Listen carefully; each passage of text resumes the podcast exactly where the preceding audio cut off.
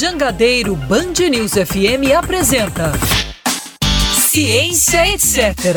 com Hugo Fernandes.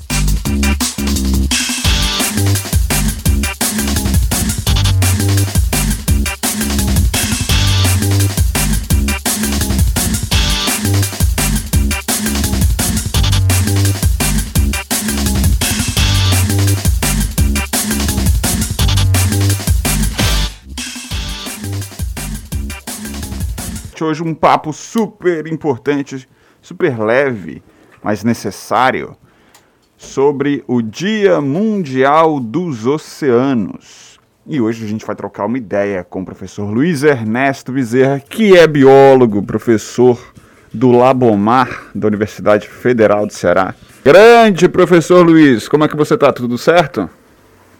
Olá, Hugo. Tudo bem? Prazer falar com você, prazer participar do seu programa.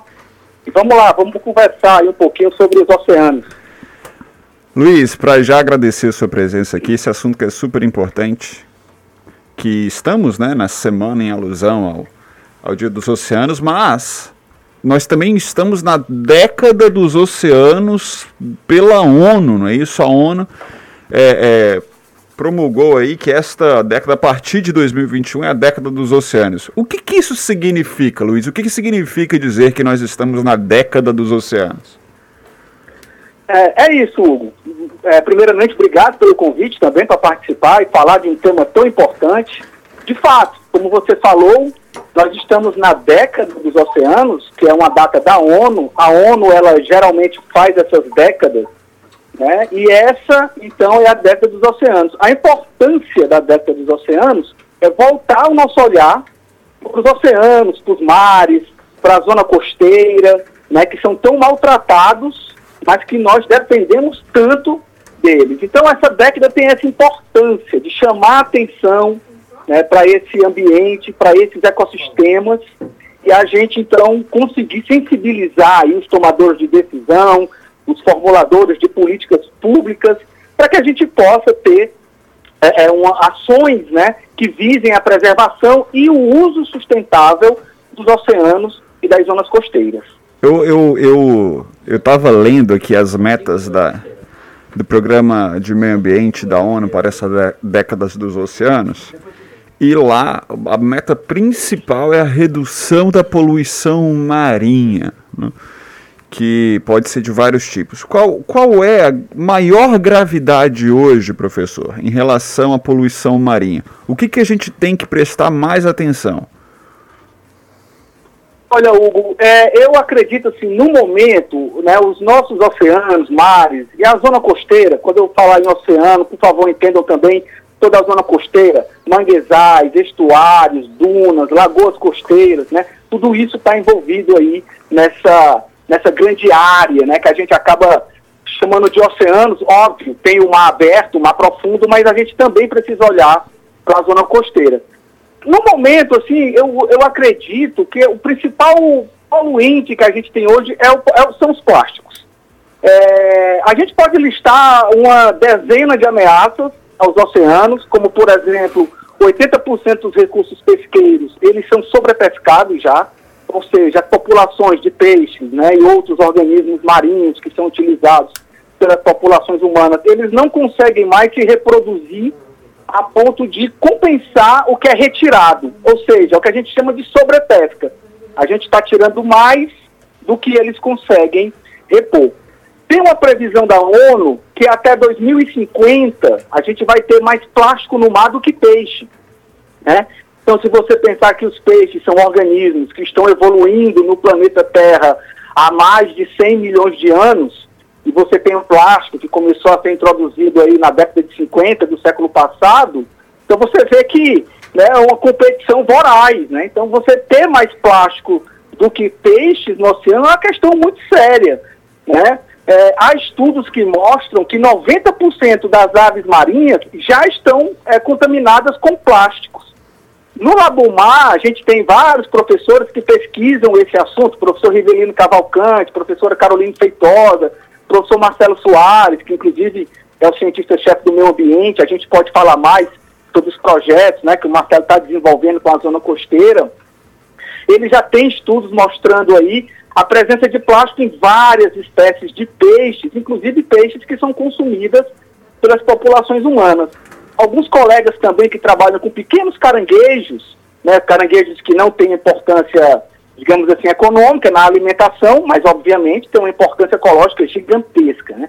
Então, colegas lá de Pernambuco fizeram recentemente um estudo com um caranguejinho de beira de praia mostrando plástico no trato digestivo desses animais. Então, o plástico, né, é, no momento, assim, uma ameaça enorme para os oceanos. Uma coisa que eu queria deixar claro, eu sei que eu falo muito, mas se você precisar, assim você me interrompe, é que, tá? Assim é que é bom. o plástico, é, é, eu costumo dizer assim, que o plástico não é de todo um vilão. O que é o problema qual é? É o mau uso do plástico. Se você pensar, o plástico ele reduziu o peso dos aviões, aumentando, é, é, é, aumentando o rendimento né, do combustível, os aviões poluem menos. Os nossos carros, a maior parte lá dos componentes é plástico, né? Isso deixa o carro mais leve, que faz então melhorar o rendimento do combustível. Então, o problema qual é? O problema é o mau uso do plástico. É você ir comer num, num restaurante, ver um talher de plástico e volta num saco plástico. Ou então você vai tomar um suco, é, tem que vir um canudo plástico. Né? Em casa você não usa canudo para tomar suco, para tomar refrigerante. Por que, que na rua você precisa usar o canudo? E o canudo, né, você usa ali dois, três minutos para tomar um suco com água de coco e aquilo vai ficar na natureza por centenas de anos até ser degradado. Então a gente tem que pensar no uso racional do plástico e, obviamente, pensar em reciclagem. A gente precisa aumentar a reciclagem, né? E mesmo assim, individualmente, cada um na sua casa, separando o lixo, levando para as é, estações de reciclagem e, obviamente, cobrar do poder público, né? É, essas coletas seletivas, e, enfim, outras ações como a proibição de canudo plástico, substituição por canudo de papel, né? Então essas são ações que eu vejo que são muito importantes. Eu... Além do plástico, tem, tem o óleo também, né? Enfim, tem produtos químicos, tem, tem é, agrotóxicos, né? Então tem uma série de ameaças. Eu dei aqui mais importância ao plástico, mas a gente pode conversar sobre outras também. Existem várias ameaças. E era isso que eu queria muito trocar essa ideia, porque a gente está falando de uma poluição, inclusive, que pode ser microscópica, como é o caso dos microplásticos, mas quando não microscópica, é na escala ali de, de zilhões e zilhões de materiais de uma, numa escala de tamanho muito reduzida, o que, o que torna o problema muito maior. Mas também nós estamos falando de grandes resíduos. Né? Um deles ficou famoso não só aqui no Ceará, mas em parte do Nordeste, que são as caixas misteriosas que aparecem litoral afora. Você que está aí nos ouvindo nesse momento, se você frequenta o litoral, você deve ter visto por aí uma caixa misteriosa, então viu na televisão, está aparecendo desde 2018 né? É uma coisa assim, meio que, ah, ninguém sabia o que era. E finalmente descobriram. Estou falando com a pessoa, inclusive, professor Luiz Ernesto, que liderou a pesquisa que, que, que, que finalmente descobriu um pouco dessa história. E é uma história sensacional e eu queria muito que o Luiz Ernesto contasse essa história aqui para vocês. Lá, do, começando daquele de um passeio de bug. Que história é essa, professor? Oi, Hugo. Então, pois é, essa, esse foi uma pesquisa né, que a gente fez, eu e colegas do Labomal, professor Carlos Teixeira, professor Rivelino Cavalcante, professor Marcelo Soares. Uma pesquisa assim, que foi muito prazerosa, que foi multidisciplinar na sua essência, porque uniu aí a biologia, a oceanografia biológica, química, física, gestão e conservação, história, enfim. Então foi um prazer enorme fazer essa pesquisa, inclusive foi recentemente publicada num periódico muito importante, né, uma revista internacional. É, e a história, ela tem também muita curiosidade, tem muitas coincidências, né? Então, já que está nesse bate-papo aqui é, é, informal, eu vou contar assim, alguns detalhes. Fui fazer uma viagem a convite do Eduardo Lima, que tinha uma base do Tamar lá em Almofala. Ele tira o Labomar, me, me, me, conversar comigo sobre uns dados de, de tartaruga e tal. E ele me convidou a passar um, fim de semana lá, em Almofala, eu nunca tinha ido, né? E eu me lembro, assim, que na véspera da viagem, isso é um fato, um detalhe interessante, né? Uma coisa pessoal, eu não queria mais ir, né? O Eduardo tinha dito que a estrada estava muito ruim, com muito buraco, e eu tentei convencer a minha esposa a não ir mais, né? E ela falou assim, não, agora você vai, porque eu já paguei a metade da pousada lá e nós vamos. Né? Então teve esse detalhe é, também. É, a, o poder da esposa no avanço da ciência brasileira, no caso. É, exatamente. É. Isso aí foi, eu digo a ela, foi fundamental, porque eu estava decidido, eu falei assim, olha, vamos para uma praia mais perto, vamos aqui para o Beberibe, mas né, fomos, né? E aí tudo mudou nessa viagem porque aconteceram dois fatos. O primeiro era um passeio de bug, como você mencionou, que eu estava fazendo lá na, na, nas praias desertas ali daquela região, que é muito bonita, por sinal, e tinha um fardo, uma caixa, né, um fardo desse de borracha na praia, e eu nunca tinha visto um de perto, claro, conhecia a história que tinha chegado, enfim. E eu pedi para o motorista parar, eu desci, e a primeira coisa que eu observei foi a presença de lepas, que são cracas, né, um tipo de crustáceo. E essas espécies, elas são típicas de mar aberto, né, do oceano aberto. É, então, eu, eu, na hora eu, eu, coletei aquilo ali, né, eu tinha lá um vidrinho e tal, com álcool, coletei as craquinhas e pensei assim, ah, vou conversar com um ex-aluno meu, Felipe, Felipe Ribeiro, que está lá na Federal do Rio Grande do Sul, que está mexendo muito com a parte de genética e tal. A gente faz aqui uma extração de DNA, tenta ver alguma coisa populacional, para tentar ver de onde vieram essas cracas, né? De repente a população... Uma, uma conclusão você já tinha, né? Que vem do mar é. aberto, é, assim, uma conclusão... Que tinha vindo de mar aberto. É, vem é, de muito longe, né? Sim. É, de onde é que... Agora, sim, exatamente de que ponto, né? Então, na hora eu coletei a craca ali, né? E foi isso. Aí, quando foi à tarde, eu fui visitar o, o Eduardo lá na base, na antiga base do Tamar, ele continua com o trabalho lá em Tarema, e eu lembro assim que tinha chegado uma tartaruga, e eles fazem lá um trabalho há mais de 30 anos, por sinal, né? É, de marcação, coleta de, de sangue para fazer estudo genético, né? Dos animais e tal. E aí, ah, vamos lá, vamos lá na praia, vamos ver a tartaruga. Eu estava com a minha filha pequena, né? Vai ser legal e tal. Quando a gente desce para a praia, na frente da base do Tamar, tinha um fardo desse, só que ele tinha uma inscrição, Indochina Francesa, produto da Indochina Francesa. Eu fotografei isso, achei interessante, fotografei isso, mas ficou por isso. Né? Meses depois, isso foi em julho, quando foi em setembro, outubro, é, eu estava numa reunião no Labomar, a reunião tinha acabado, era próxima à hora do almoço, uma reunião na direção, as portas estavam abertas e o professor Carlos Teixeira subiu lá, chamando o pessoal para almoçar, né? Aquele negócio, entrou lá, sentou e a gente estava falando do problema do óleo. Até então você tinha o fardo, que a gente já está aqui, né, falando, revelando para as pessoas, não são caixas, pessoal. São fardos de borracha, um em cima, são quadrados de borracha é, um em cima das outras. Então eles já tinham duas conclusões, né, professor? Primeiro, era de mar aberto porque tinha um crustáceo que só ocorre, só ocorre em mar aberto. E era um, uma inscrição da Indochina francesa que terminou em 1954. Isso. Já sabíamos que não era novo. E aí, meses depois dessa descoberta, ocorre então o grande desastre do óleo do Nordeste que banhou quase todo o litoral nordestino com um óleo até hoje desconhecido, não é isso?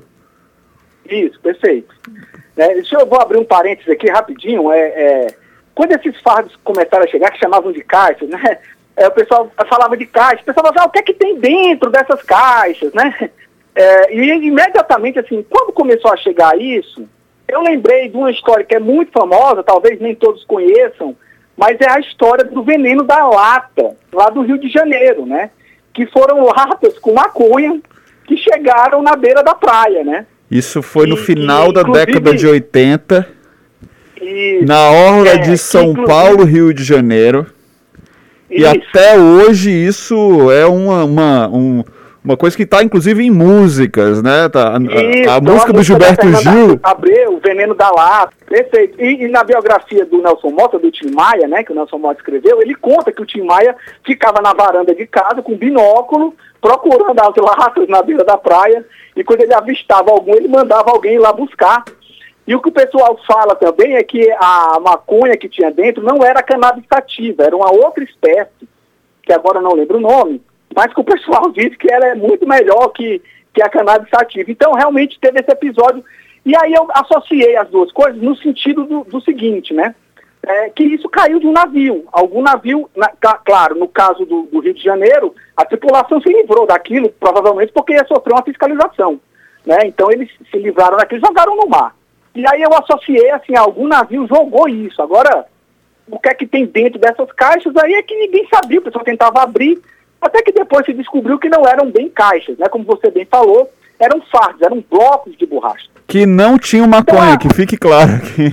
É, que, e nem tinha nada dentro, né? Perfeito.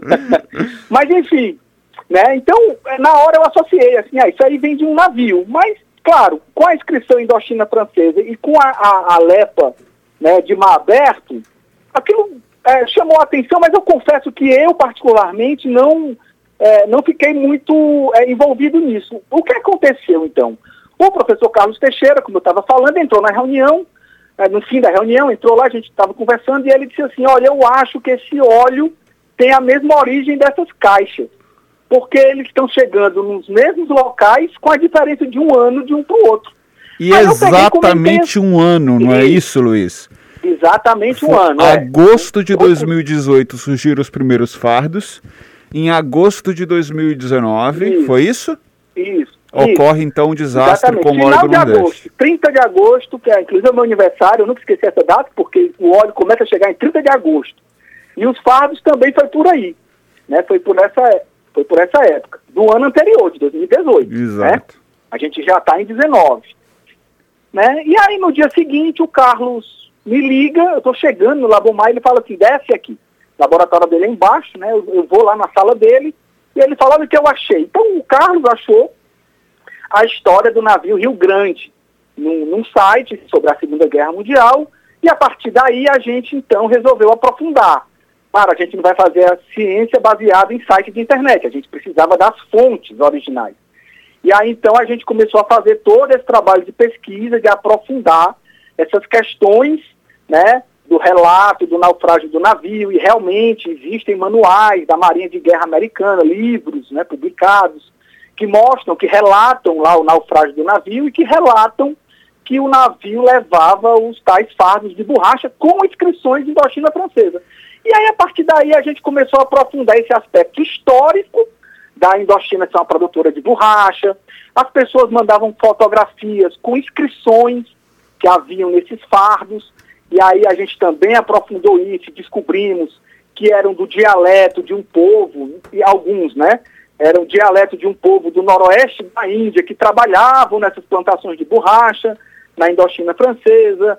Então a gente começou a aprofundar o lado histórico da coisa, a Indochina francesa, a ocupação japonesa na Segunda Guerra, o envio dessa borracha para a Alemanha, é, e essas questões históricas, que aí para mim também foi um prazer enorme, porque eu sou um admirador da história da Segunda Guerra, né? eu participo de grupos de estudo que discutem aspectos históricos da Segunda Guerra. Então, uniu duas coisas que para mim são agradabilíssimas, né? que é a sonografia, que é o meu trabalho, e uniu um hobby né? que eu tenho, que é estudar a história da Segunda Guerra. E então, a história... perfeitamente. E a história desse Rio Grande é muito louca, né? Porque era um navio mercante nazista que foi é, afundado por um cruzador e um destroyer, se eu não me engano, mas foram afundados por dois navios de guerra americanos, não na costa brasileira, foi em águas internacionais, mas foi no Atlântico, né? E, e, e esse navio Rio Grande está afundado a 6 mil metros de profundidade. É, é, é, é, se eu não me engano, era o, recorde, era o recorde maior até 2010, não é isso? Isso. Então, aí começa uma série de outras histórias paralelas que também são muito legais, né? Então, por exemplo, a gente aprofundou, como eu acabei de falar, e aí descobrimos que, que o navio Rio Grande, de fato, como você falou, é era até dezembro do ano passado, ou de 2019, com a pandemia, né, o ano 2020 ficou meio apagado.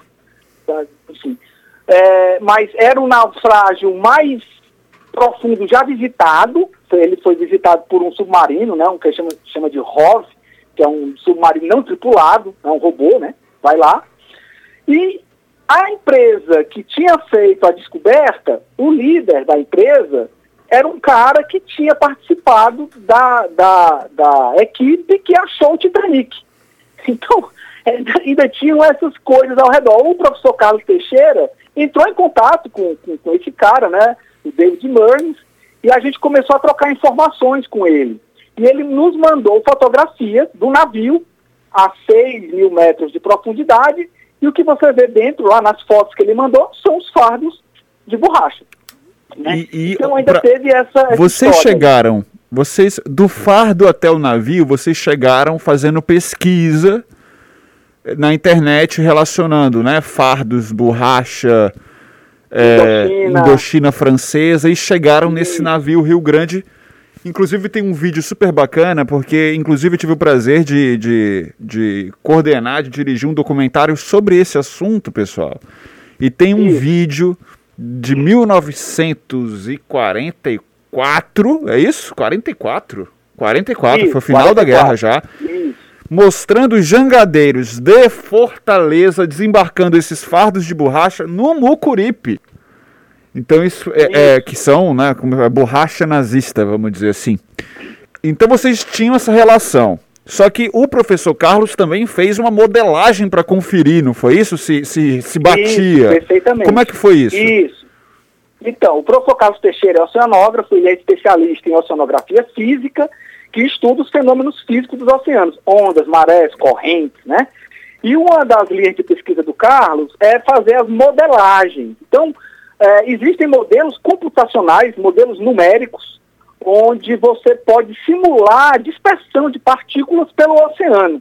Então, por exemplo, você lança um, determinada, um determinado objeto, um determinado ponto, e aí com o comportamento das correntes, do vento, tudo isso modelado no computador, ah, você consegue então prever mais ou menos ali qual vai ser o comportamento daquilo no mar.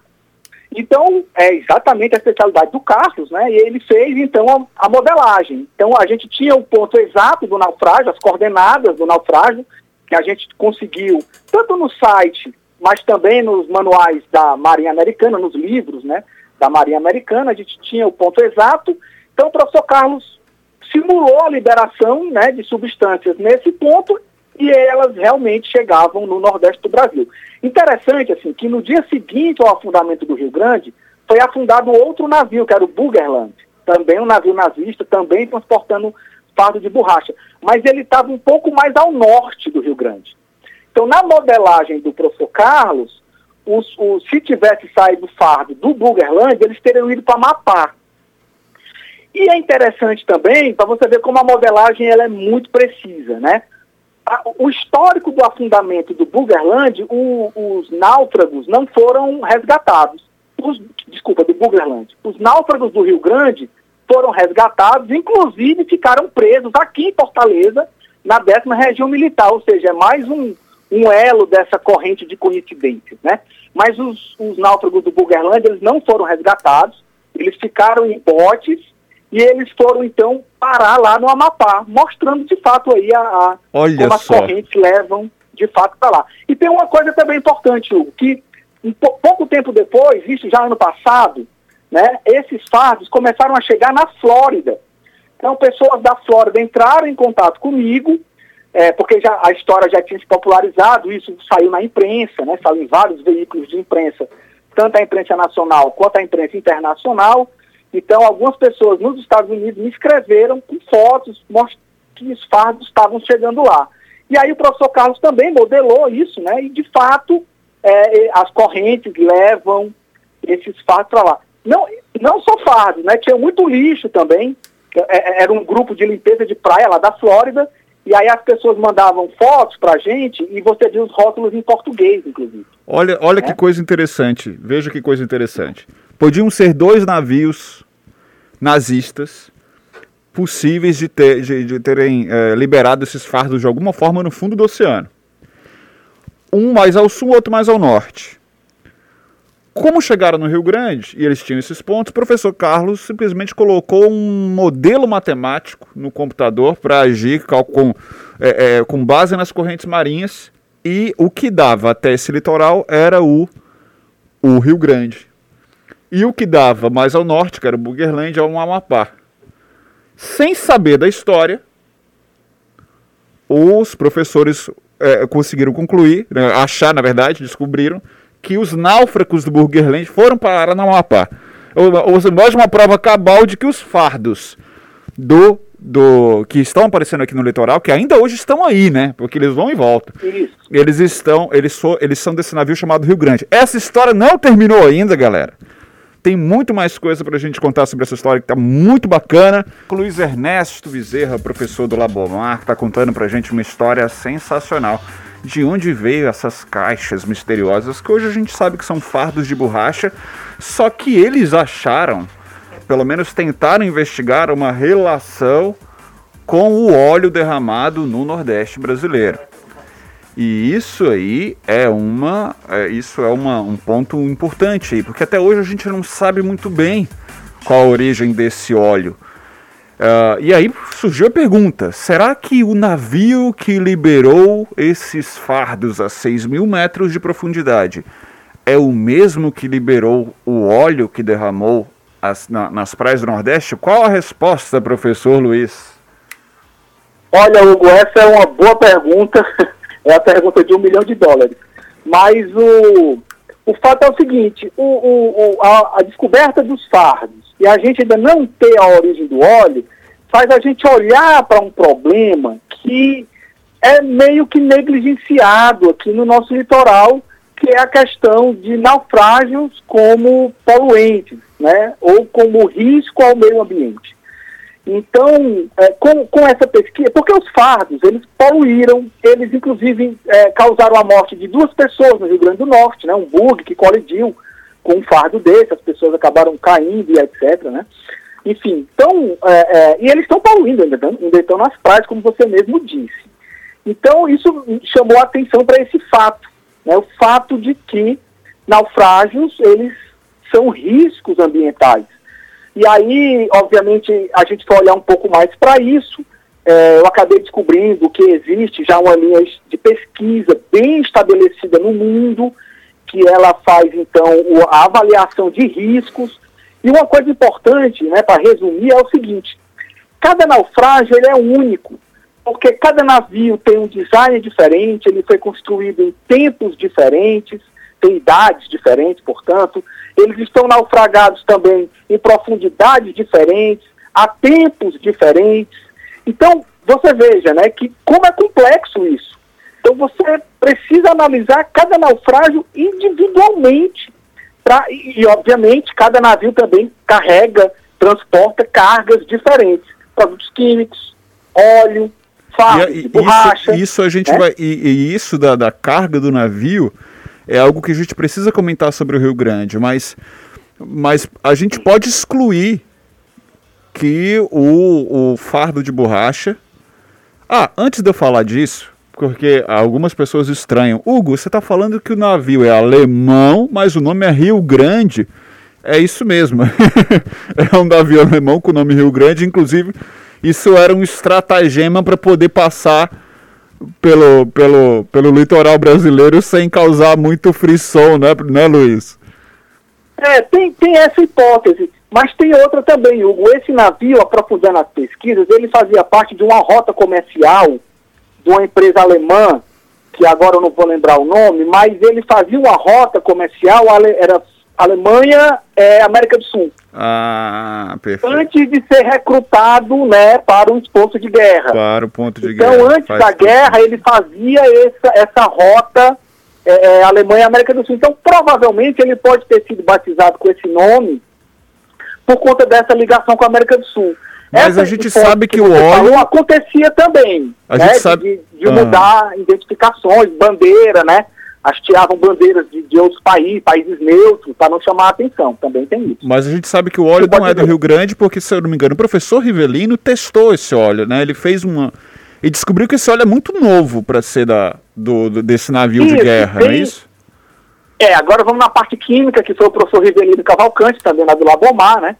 É... No início, a gente, obviamente, desconfiou, claro, era um óleo bruto, não era óleo combustível, tinha que ver a quantidade. É, e o professor Ribelino ele fez um pós-doc no Woods Hole, que é um dos maiores institutos de oceanografia do mundo. Eles, por exemplo, têm aquele submarino Alvin, que foi o submarino que visitou lá o, o Titanic, que ficou muito famoso. Né? Então o professor Rivelino passou um ano lá, um tempo atrás, e ele tem, obviamente, os contatos, e nós mandamos amostras do óleo é, para o Woods Hole. Então, este é. óleo pode ser do Rio Grande? Não, não do Rio Grande. Eu, ah. eu, eu, não diria do Rio Grande, porque ele é um óleo bruto, né? Até a gente sabe, o Rio Grande não transportava óleo bruto. É, a gente também, Isso é a é quantidade do óleo que vazou também, assim, quando se divulga as toneladas de óleo, o pessoal pesava isso com areia, né? Então, a gente não tem, assim, uma medida muito precisa do volume de óleo, mas foi muito óleo. Para ser um óleo combustível, ele não era óleo combustível, né? Então, eu não diria do Rio Grande, pode ser qualquer outro naufrágio. É, isso é verdade. Não, não podia ser do Rio Grande tem. porque o Rio Grande carregava várias coisas, não carregava óleo cru, que era o caso, porque não era um óleo é, combustível. Não né? carregava né? óleo cru, exato. É. O, eu, não sei se deu para pegar na hora que eu falei, mas uma das análises lá do pessoal dos Estados Unidos é que esse óleo, por exemplo, ele passou por um tratamento térmico. Isso eles conseguem é, é, definir nas análises, né? Uhum. Então também tem esses aspectos. Eles fizeram, de fato, uma análise muito aprofundada. Teve um evento do Centra, que é um centro lá de Portugal, um evento sobre o óleo, que se você procurar no YouTube, nas redes sociais do Labomar, você vai encontrar, e os colegas lá dos Estados Unidos, apresentam aí os resultados das análises químicas do óleo. Não é muito a minha praia, se eu não vou me atrever a, a se aprofundar ali no, né, nessas análises, mas o resumo é esse. Né? Esse óleo foi um óleo que passou por um tratamento térmico, depois de sua extração, e que ele não dá para bater o martelo que ele é novo ou ele é velho, não dá. Isso, isso, isso realmente é uma coisa que abre muitas possibilidades. Aí vamos falar agora do conteúdo da carga que estava neste navio Rio Grande. Porque cabe a pergunta: por que que esses fardos surgiram no mar 70 anos depois do seu naufrágio? Porque a primeira hipótese seria deterioração do próprio navio, abre-se ali uma, um buraco qualquer e isso os fardos passam a boiar. Mas a gente está falando é, de, de 6 mil metros de profundidade, onde bactérias degradadoras de metal são muito raras nessas condições de falta de oxigênio. Nessa linha que você está falando, já aconteceram episódios semelhantes em outras partes do mundo, que essa também é uma outra parte da pesquisa. Então, na Inglaterra, na verdade, no norte inteiro da Europa, apareceram também fardos de borracha, eram menores, eram blocos, tipo tijolos de borracha, que também vinham de um navio naufragado, nesse caso, na Primeira Guerra Mundial, ele tinha sido naufragado por um submarino alemão, era um navio japonês. E aí, né, 100 anos depois, isso foi mais ou menos em 2014, esses fardos apareceram ali nas praias do norte da Europa. Então, não é a primeira vez que isso acontece. No caso da Europa, foi uma deterioração natural, né? É o que se sabe até o momento. Mas, enfim. Mas aí nós tínhamos, nós tínhamos é, dentro desse, desse navio vários metais, entre eles o cobalto. E, e eu acho que esse é um ponto muito interessante, que quando a gente pegou essa história no ano retrasado, foi 2019, quando chegou aqui na, na, na Jangadeira, na época eu coordenava o Voz. A gente tinha aqui Michele Boró, incrível jornalista, e ela achou uma relação muito esquisita, né? Que foi em 2018, justamente quando surgem os fardos, houve uma alta muito forte do cobalto no mundo. Inclusive, a imprensa internacional chamava nova febre do ouro, como cobalto naquele ano sendo o novo ouro daquele momento por conta da para ser utilizado na fabricação de baterias de lítio. E aí o Rio Grande carregava 300 toneladas de cobalto. Isso é muito louco, porque sim, pode ser que alguém esteja mexendo a 6 mil metros de profundidade. E aí eu lembro que a gente, a gente jogou essa bola para vocês, vocês jogaram essa bola pro, pro o cara lá que descobriu o Titanic. e a gente achava que era impossível, mas parece não ser muito impossível, né, Luiz? É, o David Burns, que é o cara da empresa lá, ele também tinha essa suspeita de que alguém teria mexido no navio para recuperar a carga. Essa atividade de vasculhar naufrágio é uma atividade relativamente comum no mundo. Existem empresas Mas a 6 mil, isso, é, elas... 6 mil metros de é. profundidade já, já, já dificulta. Claro, é né? uma profundidade muito considerável. Né? Mas, enfim, dependendo dos custos que o cara vai ter e do que ele vai conseguir recuperar, de repente cobre, né? É, tecnologia para recuperar, de repente ele já tem. Claro. Então a gente fica muito inclinado, principalmente com os dados que vocês, como você falou, você, a Michelle, né? Com, com esses dados que vocês conseguiram do preço do cobalto, é muita coincidência, né? O preço ele dá um, um salto enorme. Ele, sei lá, aumenta 10 vezes. O exatamente pico... na época em que os fardos aparecem, né? O pico da cotação então, é março. Isso. E, e os fardos começam a chegar em agosto. O que é, é um tempo. tempo depois, né? Exatamente, um tempo é. perfeitamente plausível para esses fardos saírem do, do Rio Grande e chegar até aqui.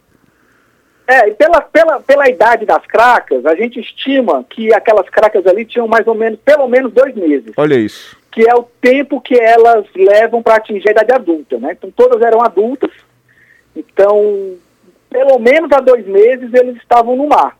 E, obviamente, de março para agosto, você tem essa janela aí tranquilamente. É, uma, é uma história fantástica, né? E agora a gente, ou seja, está aberta ainda uma relação, não necessariamente do mesmo navio, mas uma relação, né, obviamente possível, pode não ter nada a ver, mas pode ter alguma coisa a ver a relação fardos-óleo, que até hoje ninguém sabe a origem exata. Luiz, agora vamos voltar para o nosso terreno atual. História é maravilhosa, né? Que incrível. Mas eu sei que você está organizando um evento que fala sobre essas questões, né? Conta um pouco para a gente sobre esse evento. Ah, sim, Hugo. Obrigado pela oportunidade. É, existe um coletivo aqui na cidade de Fortaleza que envolve dezenas de instituições, como, por exemplo, a Marinha do Brasil, a Capelli dos Portos, o Yacht Clube, nós do Labomar, outros departamentos da UFC, a Geologia, a Biologia, a Associação Brasileira do Lixo Marinho, a Escola de Mergulho Mar do Ceará, enfim, são dezenas, o Ecomuseu Natural do Mangue, o nosso amigo Rusti, que faz um trabalho belíssimo lá. Lindo. Eu estou citando aqui, eu vou ser injusto, eu não vou conseguir citar todas, mas são dezenas de, de entidades que se relacionam com o mar de alguma maneira.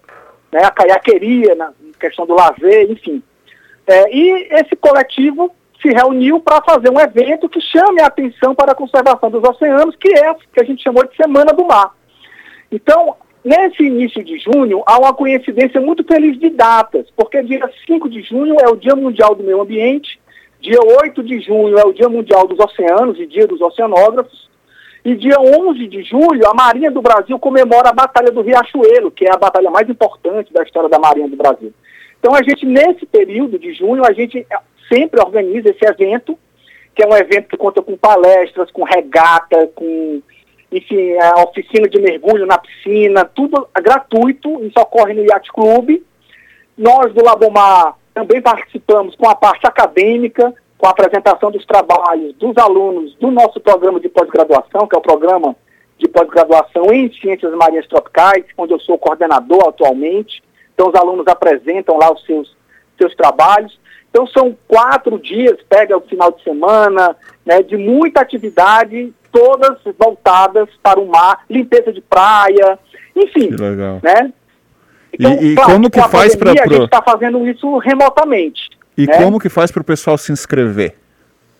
Hugo, nem precisa inscrição, assim, é, é chegou quando e tiver assistiu. divulgação, é ir no Yacht Club e participar. Claro, tá? Ano passado foi remoto, foi remoto, foi em, em, outubro, não foi em junho, e esse ano também vai ser remoto, a gente ainda vai é, realizar, a gente está vendo a melhor data ainda com o coletivo. Né? Mas, sim, o pessoal do stand-up, do mergulho, é, né, palestras sobre atividades, sobre esses eventos, que o pessoal organiza, o pessoal do kitesurf, enfim, bombeiro, é, é um evento muito legal, né? Teve, ó, pra você ter uma ideia, né, em 2018 ou 2017, agora eu não me lembro, a palestra da abertura foi o Amiclink. Foi, ó, é nossa, eu, eu, eu tava viajando. ao entardecer do Yacht Clube, né, o pôr do sol ali maravilhoso no iate, o Amiclink também dando uma palestra maravilhosa. Ano passado foi a Heloísa Schirman, né, a velejadora. Então todo ano a gente tenta trazer aí algum palestrante né, de nome nacional para o evento. Essa do Então a Semana queria... do Mar está consolidado no calendário né, de Fortaleza e a gente convida todo mundo, quando a pandemia acabar, que tomara que passe logo, que todos se vacinem, vacina para todos, né? Claro. Para a gente possa retornar nossas atividades presenciais. Você já vacinou a primeira dose, né? Vacinei a primeira dose e espero que todos tenham essa alegria né, de já ter a primeira dose no braço. Certeza. Luiz, muito, muito, muito obrigado pela sua incrível participação. É bom demais contar essa história. E, olha, até eu que conhecia bem a história, estou aqui super é, feliz com as novidades. Parabéns pela publicação, parabéns pelo seu trabalho. E vamos lá, e sucesso no evento. Conta sempre com a gente aqui da Band News. Beleza, Hugo, eu que agradeço. Você faz parte dessa história, documentário belíssimo que vocês fizeram, né? Então, tamo junto. Muito obrigado pela oportunidade. Precisando, precisando do Labomar, estamos aí. Um abraço para vocês, gente. Você ouviu Ciência Etc. na Jangadeiro Band News FM.